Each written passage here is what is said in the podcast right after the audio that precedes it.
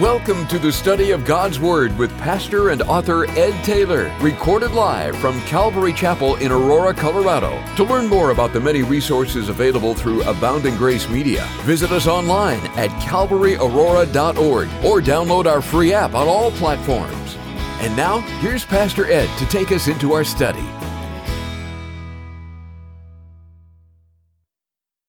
Amen. Open your Bibles, would you, to Hebrews chapter 1. As we've just started, if you're new to Calvary, we've just started a verse-by-verse study through the book of Hebrews. And we are in verse 4 as slowly we're launching in to lay the right foundation of the superiority of Jesus Christ. Hebrews was written to a group of Jewish Christians that are tempted to go backwards, even as many times you're tempted to go backwards. For them, they were tempted to leave the simplicity of the gospel and go back to Judaism, the formalism of rituals, the formalism of religion that really didn't make sense to go backwards because they had the full substance in Christ. All of Judaism was pointing toward God, not in religion, but in relationship. In the soon coming of Messiah, Messiah came. Jesus Christ, the Son of God, came and lived and died and rose again. And so many of the early believers were Jewish converts, and they're at a crossroads. So what does Paul do? I believe the author, he took his quill in hand and he began to write. And he began to share the truths inspired by the Holy Spirit of the superiority of Jesus and how he is an anchor to our souls. And we come today to the study of angels. There's actually a technical word for that. It's called angelology. Why? Because the first chapter, most of the first chapter is spent proving from the Bible, quoting the Old Testament multiple times of how Jesus is more superior than angels. And we're in verse 4 of Hebrews chapter 1, where speaking of Jesus having become so much better than the angels that he has by inheritance obtained a more excellent name than they. And the focus of our remaining studies, there'll be a few in chapter 1, will be on the topic of angels. But today I want to ask and answer the question, who are angels? And we want to turn to God's Word so that we might find that answer. Now, a study like this could go on for weeks, but for us, we're going to spend about 40 minutes looking and asking and answering that question, what does the Bible have to say about angels? Because a few years ago, you know, angels were all the rage. The 90s seemed to be like the decade of the angels. There were movies, there were pens, there were paintings, there were books, there were T-shirts. Even there was a very, very popular TV show entitled Touched by an Angel. Did you guys ever watch that? How many of you watched Touched by an Angel? I mean, it was popular. It was the thing, angels. And there would be people, you know, wearing T-shirts with a big puffy looking angel, you know, on a cloud with a harp. And you're like, come on now. Is that what you seriously believe about angels? Now, not so much these days. If you've been around the church for any length of time, you know, the longer you're a Christian, the more you learn that unfortunately things come and go. And sometimes it's fortunate that they go. But there's these winds of doctrines. And so angels aren't really all the thing these days, although angels are fascinating creatures. And the Bible has a lot to say about them. And the thing that we learn in Hebrews is that angels are not anywhere near Jesus Christ. They are created beings.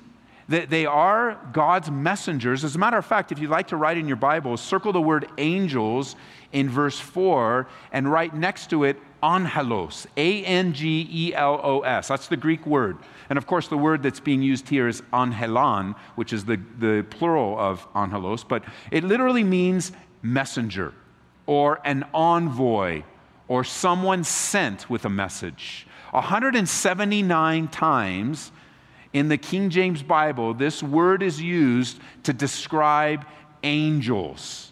Angels. Angels do actually exist. They are magnificent, glorious creatures created by God. Most often they are unseen and live and serve in another dimension, the spiritual, unseen, invisible dimension around us. But when they are seen, it's a pretty amazing thing. So we turn our attention now to the Word of God to learn a few things about angels. And if you're taking notes, we'll jot some down. Now, those of you that have been with us for the studies in Hebrews, you have noticed the difference, haven't you, from our studies in John? Because John is a different type of a book in the Bible. It is called a narrative. The book of John is a narrative, which really takes you through the life of someone, the Jesus Christ in this case, and gives you a narrative following his life. That type of book is much easier to teach than something like Hebrews. Hebrews falls under the category of a letter, or in a more technical term, a didactic letter, which simply means a teaching letter, and it's filled with doctrine. It's more along the lines of Colossians or Ephesians or Galatians, so that the teaching style is a little bit different. You go back to the time that we spent 3 years studying the book of Romans. That's another didactic book of the Bible. So you'll notice that we're going to slow down, and on some occasions we need to stop and really do an in-depth Bible study with lists and various verses in order to get the weight of a topic, like we will with angels today. So here's a few things. Number one, angels are created beings. Psalm 104, verse 4.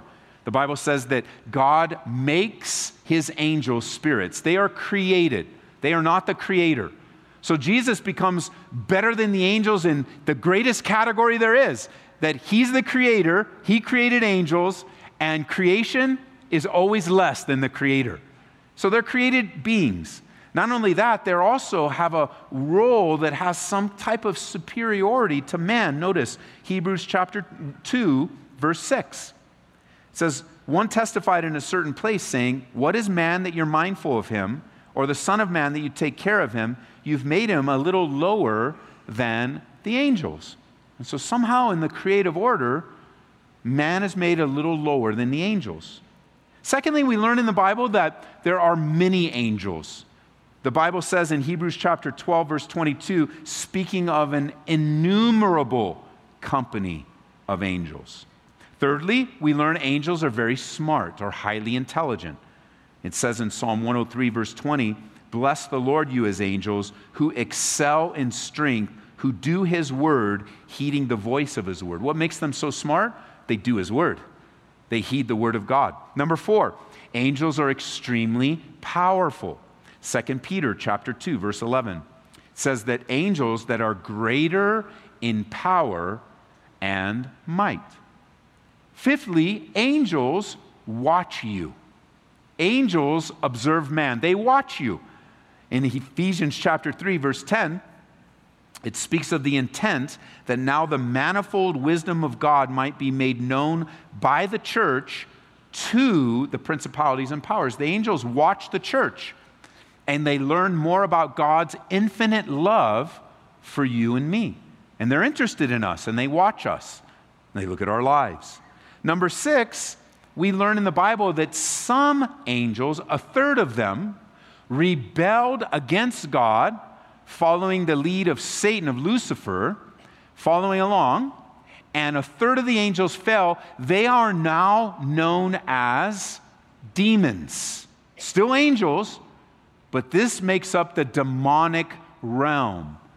And we learn at the end of Revelation, in Revelation 20, that they're all thrown into the lake of fire forever to be tormented, separated from God.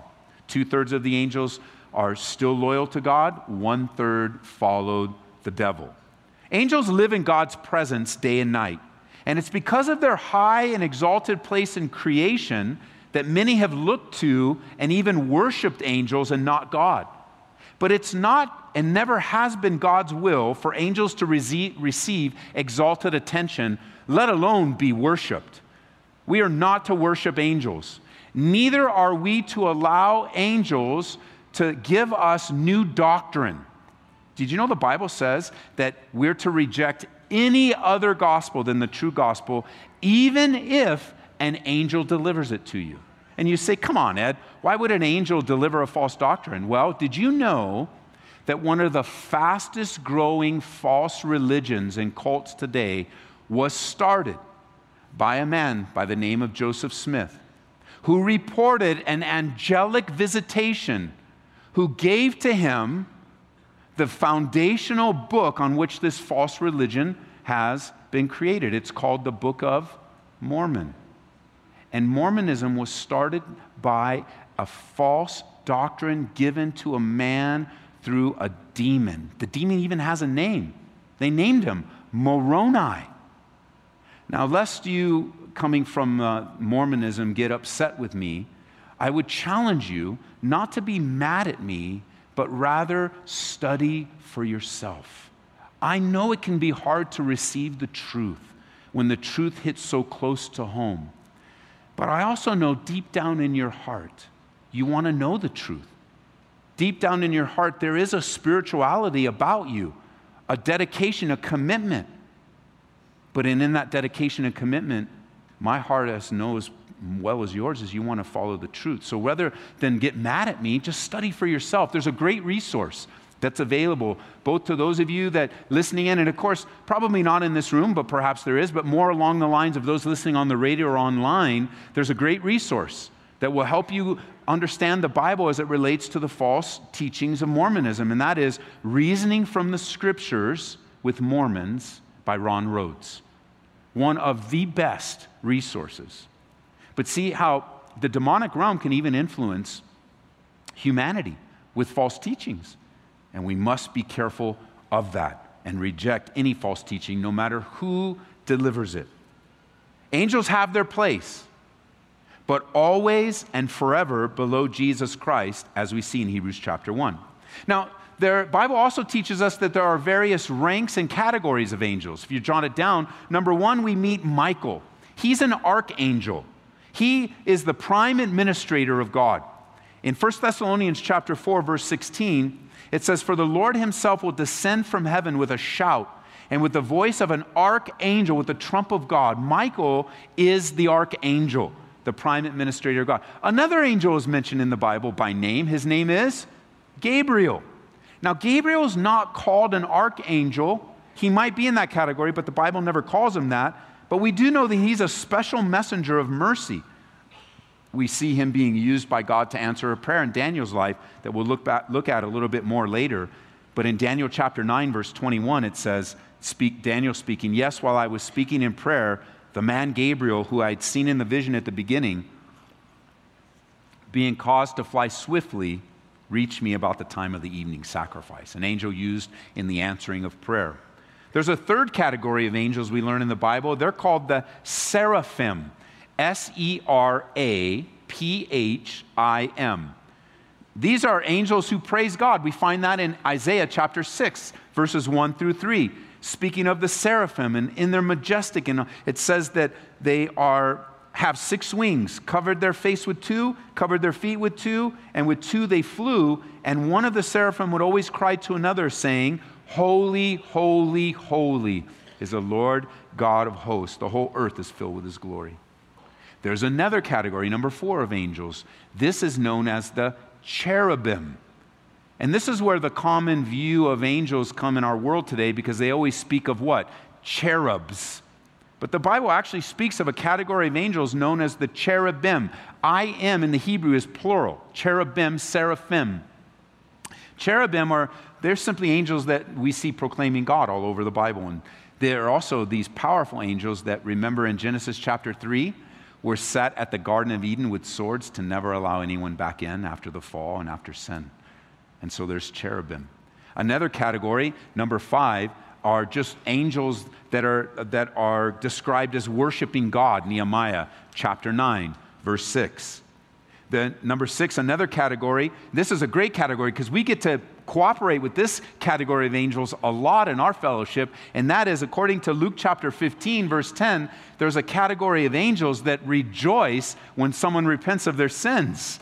Listen to what he says, Jesus speaking, "Likewise I say to you, there is joy in the presence of the angels of God over one sinner that repents." And so we get to participate with that. When someone gives their life to the Lord or comes back after a backslidden experience, we rejoice with the angels in heaven. And the Bible says, number seven, that there's a category of angels that many angels will return with Jesus Christ at his second coming, Matthew chapter 24, verse 31. There's just something going on in the invisible, unseen world where angels exist. It's fascinating. You know, here's the problem. I wonder if it's because of our Western rationalism that we don't pay attention to the spiritual realm so much. We are, whether you realize it or not, we are so stuck in the material world. We are so stuck with food, with clothing, the very things that Jesus told us not to be worried about. What is it that we're always worried about? What is it that we're always thinking about? Money, food, clothes, family. All of these things Jesus said the Gentiles seek after, but instead seek first the kingdom of God and his righteousness, and then all these things will be added unto you. I don't know about you, but I find myself stuck in the material. I find myself stuck in what I see and what I think I understand, which then limits me to my own resources and my own abilities, and perhaps miss what God's doing in the spiritual realm. He's doing a lot in the spiritual realm. And I believe angels are more involved in our lives than we give them credit for. One of the great revelations of God will be just how much the angels were actually involved in our lives. Because there is an unseen world. Like, for example, in this room right now, there is reggae music blasting in this room right now. Listen. Can't you hear it? And unfortunately, there's nothing I can do about this, okay? But unfortunately, there is country music playing in this room right now. Songs about dogs running away and beer being spilled and all of that. It's all in this room right now. There's pop music playing in this room right now. There is talk radio going on in this room right now. The unseen wavelengths of radio have permeated this building. They're there right now. All that we need is the right tuner to tune in to hear the unseen. Same with television signals. All we need is the right tuner to see what we can't see with the naked eye. So it is true with the things of God. I mean, if God was to open our eyes right now, I believe there is a spiritual battle going on in this room as I speak. There is a battle between the demonic realm and the spiritual realm. Perhaps there might even be an angel hovering over you that you've had in your life since you were a child. If we would just open our eyes to see the unseen. Well, let me show you what I mean, lest you think this isn't real. Turn over to 2 Kings. Let me show you the beauty of the unseen world, that we might long to see what can't be seen with the naked eye, that we would long to participate in the spiritual, not just the physical, that we wouldn't be so quick to explain things away, that we wouldn't be so quick to just say, well, you know, that's what normally happens. And the Lord just really impressed upon my heart to exhort us as a church today with this verse, not in 2 Kings, you keep turning there, but at this verse, trust in the Lord with all your heart. That's the spiritual. Lean not on your own understanding. That's the physical. Acknowledge him in all your ways. That's the, say with me, that's the spiritual. Acknowledge him in all your ways, and he will direct your paths. Acknowledge him in all your ways, probably physical. And then the spiritual is directing. So you get it. Just take it home, figure it out. You're like, man, I think Ed messed up. Okay, just figure it out. Sort it all out. God will take care of it in your life. But here's the exhortation. You're spending too much time in the physical realm, and you're losing out on what God wants to do in the spiritual realm through your life. You're just so caught. You might be caught at the bottle. It's all physical. It's not helping you spiritually. You might be caught at the joint. Man, it's all physical. You might be caught in the anger and the bitterness. It's all physical. And completely removes you from what God wants to do in the spiritual. For example, why would you gather together? You think of the rationality of getting up in the morning, hustling out of the house, gathering to a particular location to sing, to talk to somebody, and then to listen to someone talk. Why would you do that? Why? Because God in the spiritual realm uses that in your life. He wants to. Why would I have the calling of pastor teacher? Well, I know that. The Bible answers. My responsibility as a pastor teacher is to equip you, the saints, for the work of the ministry. You and I, we come in to go out. We don't live here. We come in to be built up, to be spoken to spiritually, so that even why would we study the topic of angels? Well, because the people you work with are into angels. They're into the spiritual realm. They're not into God, capital G, but they realize, the Bible says that God has put eternity into the hearts of his creation. They realize there's something more than themselves. They realize that creation speaks of someone else. They realize that their life is empty. They'll never, most of the time they don't admit it. Most of the time, I know all throughout my life, I would never, ever admit to my friends just how empty I was, how disconnected from reality I was. And there were a few things in my life that you could see, well, that guy, he's messed up. But I was far more messed up than you could see. And God is wanting to bridge the gap with the physical to the spiritual through you. It's not my responsibility, it's our responsibility. So that when the next time somebody comes to work with that big cherub angel looking thing on the shirt, look at my brand new shirt, look what I got for Christmas. It's an angel with a harp on a cloud, and I'm really into angels. You'll be able to say, do you know that the Bible teaches about angels? Do you know there's a lot to learn? And you never know what kind of bridge God will bring from you to them when you have the truth of God's word. Because opinions don't change people's minds, and they don't change people's lives. So you can have an opinion, well, I don't think angels are. Well, who cares what you think? What does the Bible say? Because Bible changes lives. The word of God is powerful, sharper than any two-edged sword. And it's the gospel, the good news, that your sins can be forgiven, that when you bring that into someone's life, it actually has the power in and of itself to save someone. If you can just get to the place of bringing someone from where they are in the physical to the cross, the spiritual. So check this out, what's going on in the inside, on the invisible world. 2 Kings chapter 6. 2 Kings chapter 6. We have an incident where Elisha's with his servant and an army is sent to surround them and destroy them. Notice, it says, therefore, verse 14, he sent horses and chariots and a great army there, and they came by night and surrounded the city. And when the servant of the man of God arose early and went out, there was an army. So when the servant gets up in the morning and he looks out on everything around him, what does he see? Say it, church. An army. He only sees the physical, which is just like you and me, like today. I'm sitting there waiting for Katie to get ready so we can go to church, and I hear this crazy sound. And I say, hey, Katie, is that you? Because they're still sleeping in the house. And is that Katie? She doesn't answer, and then...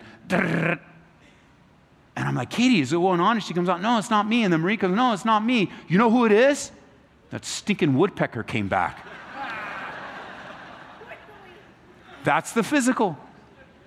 Now I wonder what God's going to reveal in the spiritual. Little demons, what it is, sitting up on that tailpipe of our house, banging its head. For what reason? What's the purpose? Like Katie asked, doesn't the bird know it's metal? Obviously not. And by the way, if anybody can help me, why does my house have so many problems with birds? What's the deal? Like, we're not the only house in the neighborhood. But at any rate, so that's the physical. That's the physical. So he wakes up, and what does he see? An army. Oh, we're done. We're toast. It's over. And he goes, he says in verse 15, and his servant said to him, alas, my master, what shall we do? Man, you got to love Elisha. May we all be that. He says in verse 16, do not fear, for those who are with us are more than those who are with them. It's just like Marie this morning. Hey, Marie, the woodpeckers are... Marie says, do not fear. She didn't do that. And notice verse 17. Elisha prayed and said, Lord, notice, open his eyes that he may see. Well, didn't he already see the army? Aren't his eyes already open? Yeah, physically. And what's Elisha's prayer? Give him spiritual eyes. Let him see the unseen. And notice, the Lord opened the eyes of the young man, and he saw, and behold, the mountain was full of horses and chariots of fire all around. God has you covered. Just pray that your eyes will be opened. It's so much more than just the physical in your life and mine. And part of the spiritual is this angelic realm. Why would the author to the Hebrews, why would Paul spend so much time in chapter 1? Well, speaking and teaching about the superiority of Jesus over the angels. Well, I think I found something. You don't need to turn there, but in Deuteronomy chapter 33, as Moses is speaking, he describes how angels were used in the giving of the law. They were somehow involved. And so the Jewish believers of the first century, coming out of Judaism, highly respected Moses, highly respected the law, and because angels were used, I believe they also highly respected angels and put them in a category they didn't belong. And so they're being corrected and being taught, which is what happens every time we come to Bible study. We're being corrected and taught and built up, and we're learning the truth about God. And because they esteem the law and they esteem the delivery of the law by angels, Paul says, no, Jesus is greater than all, including the angels. Now, a few more things before we leave. These mysterious creatures play an active role in our lives and then the life of the believer. Angels are nearer than what we think. They're all around us, taking care of us, sent to minister to us. For example, jot it down, angels protect. Psalm 34, verse 7, the angel of the Lord encamps all around those who fear him and delivers them. Secondly, angels guide. Matthew chapter 2, verse 13, Joseph, married to Mary, the mother of Jesus, was given direction from an angel in Matthew chapter 2 and told, an angel of the Lord appeared to Joseph in a dream and said, take the young child to Egypt. Thirdly, this is a real cool one to think about. Angels escort believers into heaven. We learn that in Luke chapter 16, verse 22, where the beggar, when he died, was carried by angels into Abraham's bosom. Angels are also used by God to encourage at times. Paul had that in Acts chapter 27, on that ship, ready to wreck. An angel, it says, there stood by me this night an angel of the God to whom I belong and whom I serve, saying, do not be afraid, Paul. You must be brought before Caesar, and indeed, God has granted you all those that sail with you. And God used an angel to bring encouragement. Turn over to Psalm 91 with me, would you? Psalm 91. When you get there, go to verse 10. Psalm 91, verse 10. Just such a glorious truth of God's ministering angels and how he chooses to use them sovereignly in our life. Now, no angel's going to bring another gospel. No angel's going to be more supreme than Jesus, but they're God's servants. And he sends, just like he would send a human being into your life to encourage you, God can also send an angel into your life to encourage you. And notice this in Psalm 91, verse 10. Really, let's go to verse 9. Because you've made the Lord, who is my refuge, even the Most High, your habitation, no evil shall befall you, nor shall any plague come near your dwelling. For he shall give his angels charge over you to keep you in all your ways. And they'll bear you up in his hands, lest you dash your foot against a stone. You'll tread upon the lion and the cobra, and the young lion and the serpent you shall trample underfoot. The world of angels is so vast, so intelligent, so powerful, so invisible, so faithful to God, and it gives us hope in troubled times, to know that even angels are all around us, watching over us, guiding us, protecting us, maybe even on occasion speaking to us. Have you ever considered the possibility that in your life you've entertained an angel and didn't know it? And you say, come on, Ed, what are you talking about? Well, let me read to you in Hebrews chapter 13, verse 2. The Bible tells us, and we'll get to this when we wind up our study in the book of Hebrews, but listen, in Hebrews chapter 13, verse 2, do not forget to entertain strangers, for by so doing, some have unwittingly entertained angels. Be nice to strangers, because you just never know who they are. I'm sure there's testimony or two among us that had an interaction with someone that was such a great blessing. They came into your life and came out just as fast. And you're like, what was that all about? Could have been an angel that God dispatched into your life for that time and that place.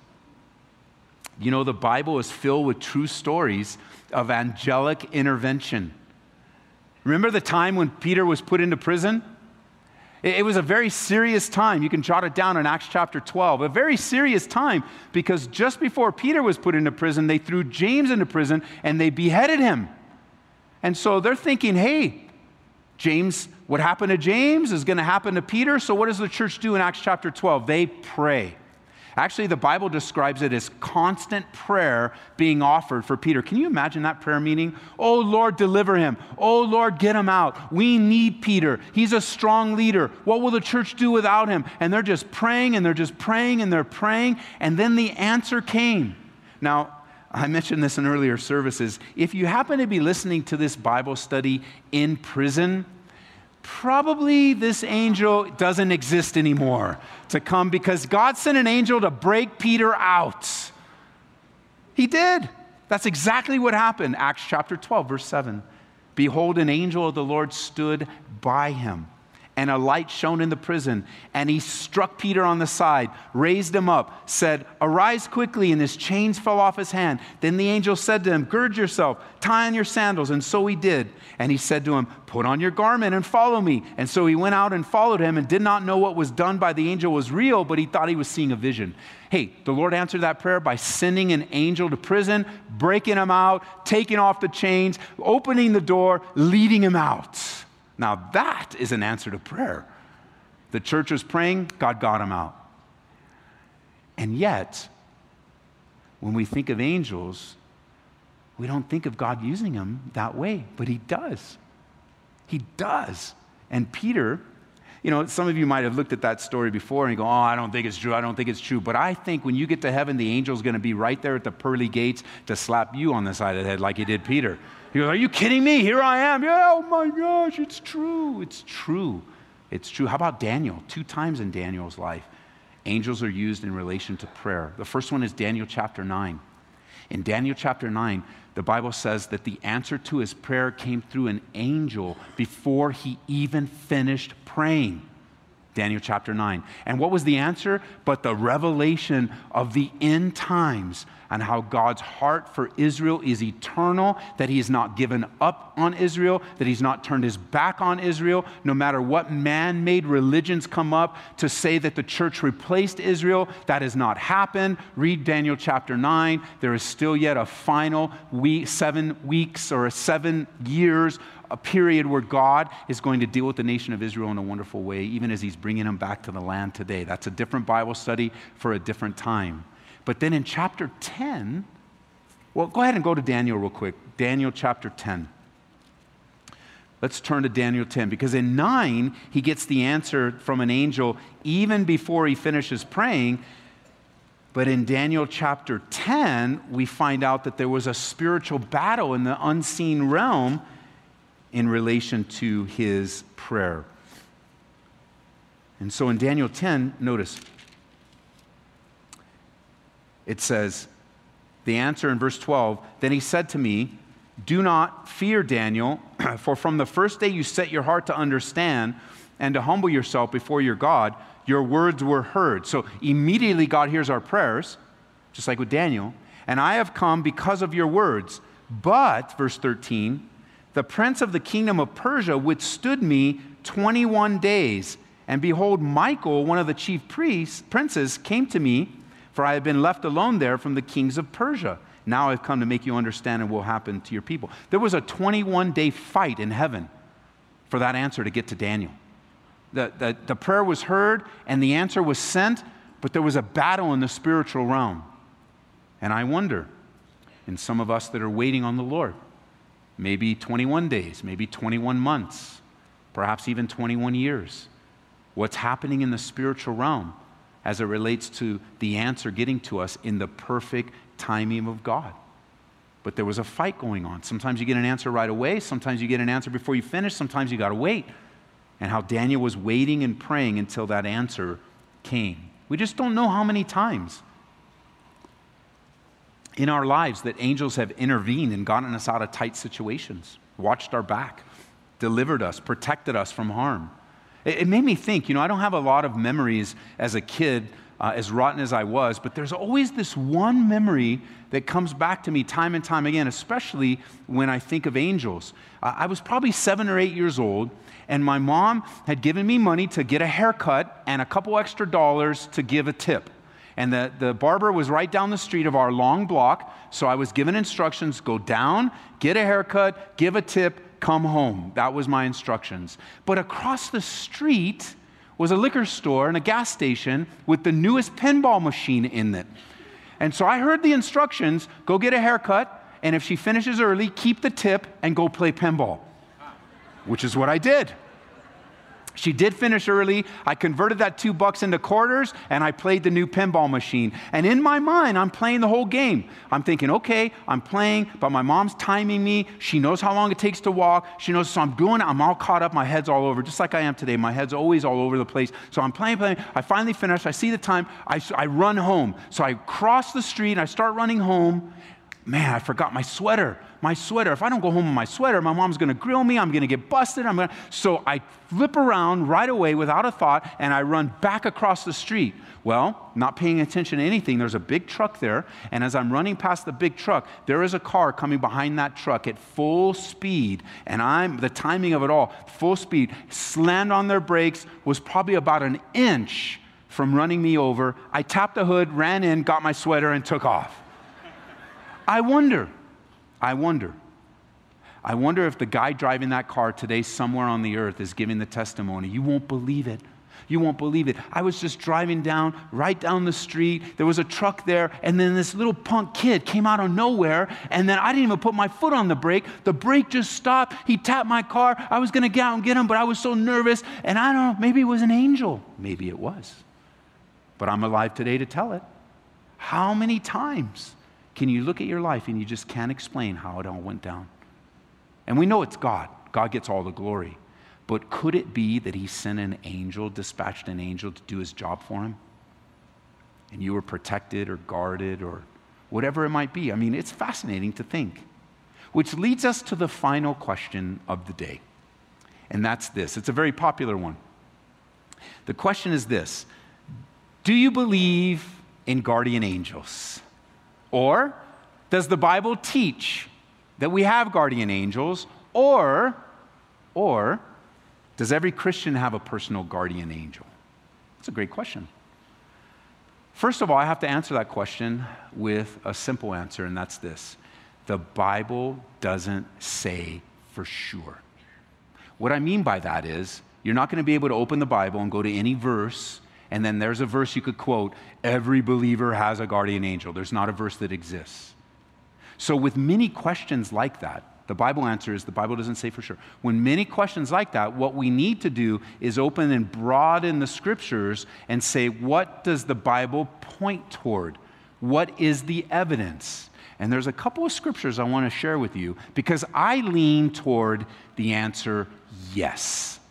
I lean toward the answer yes. Not only do guardian angels exist, but everyone has one. Every believer has one.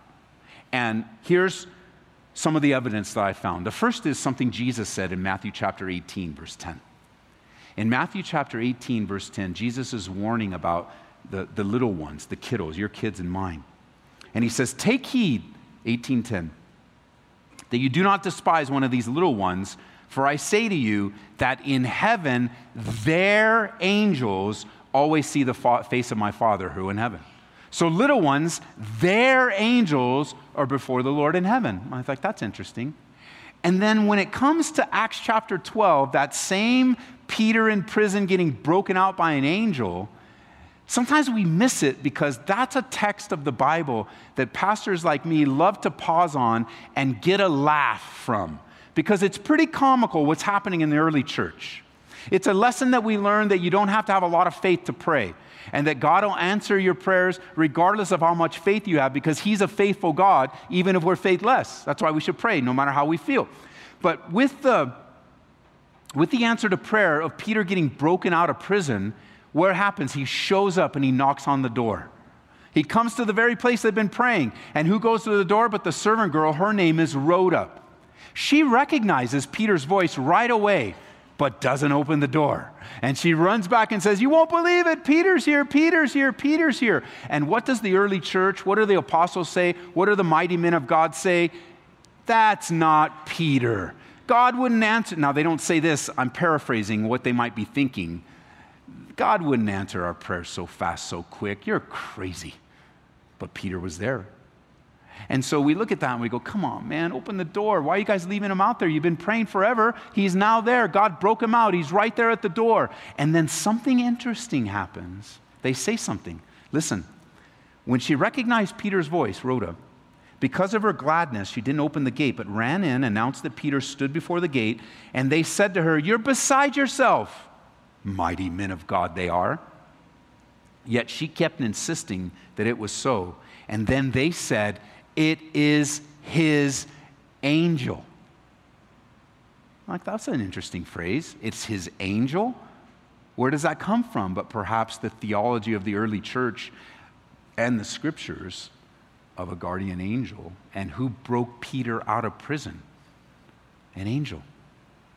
So I believe, yes, that if we were to pull back the veil that separates the visible world from the invisible, the natural world from the supernatural world, we would see at this very moment angels all around us. And as the author of the Hebrews reminds us, that Jesus becomes so much better than the angels because he always has been and he always will be. And we'll get into that next time. But this becoming so much more than angels really refers to the incarnation of the Son of God.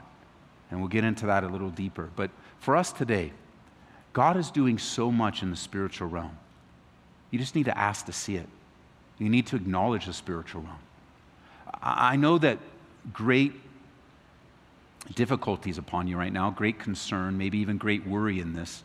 It's the unseen world, isn't it? All the anxiety in this room, all the worry in this room, all the fears, all the condemnation, all the guilt and the shame that's in this room. It's all invisible because it's a spiritual thing. In some cases, the spirit is overwhelmed by our feelings and our emotions. But the spiritual realm is much greater than all those things because God is in with us, and he's faithful. And through the blood of Jesus Christ, he's dealt a death blow to the sin in your life and extended to you forgiveness, which removes the guilt, which removes the shame, which removes that sense of hopelessness, that removes that caving in under the pressure of circumstances, but rather standing firm in faith. And we just get caught up in the physical too much, church. We all do. Overwhelmed by what you wake up to and what you're thinking and the immediate thought. And like Elisha's servant, man, we just need to be praying for one another. Lord, open their eyes that they might see what's happening.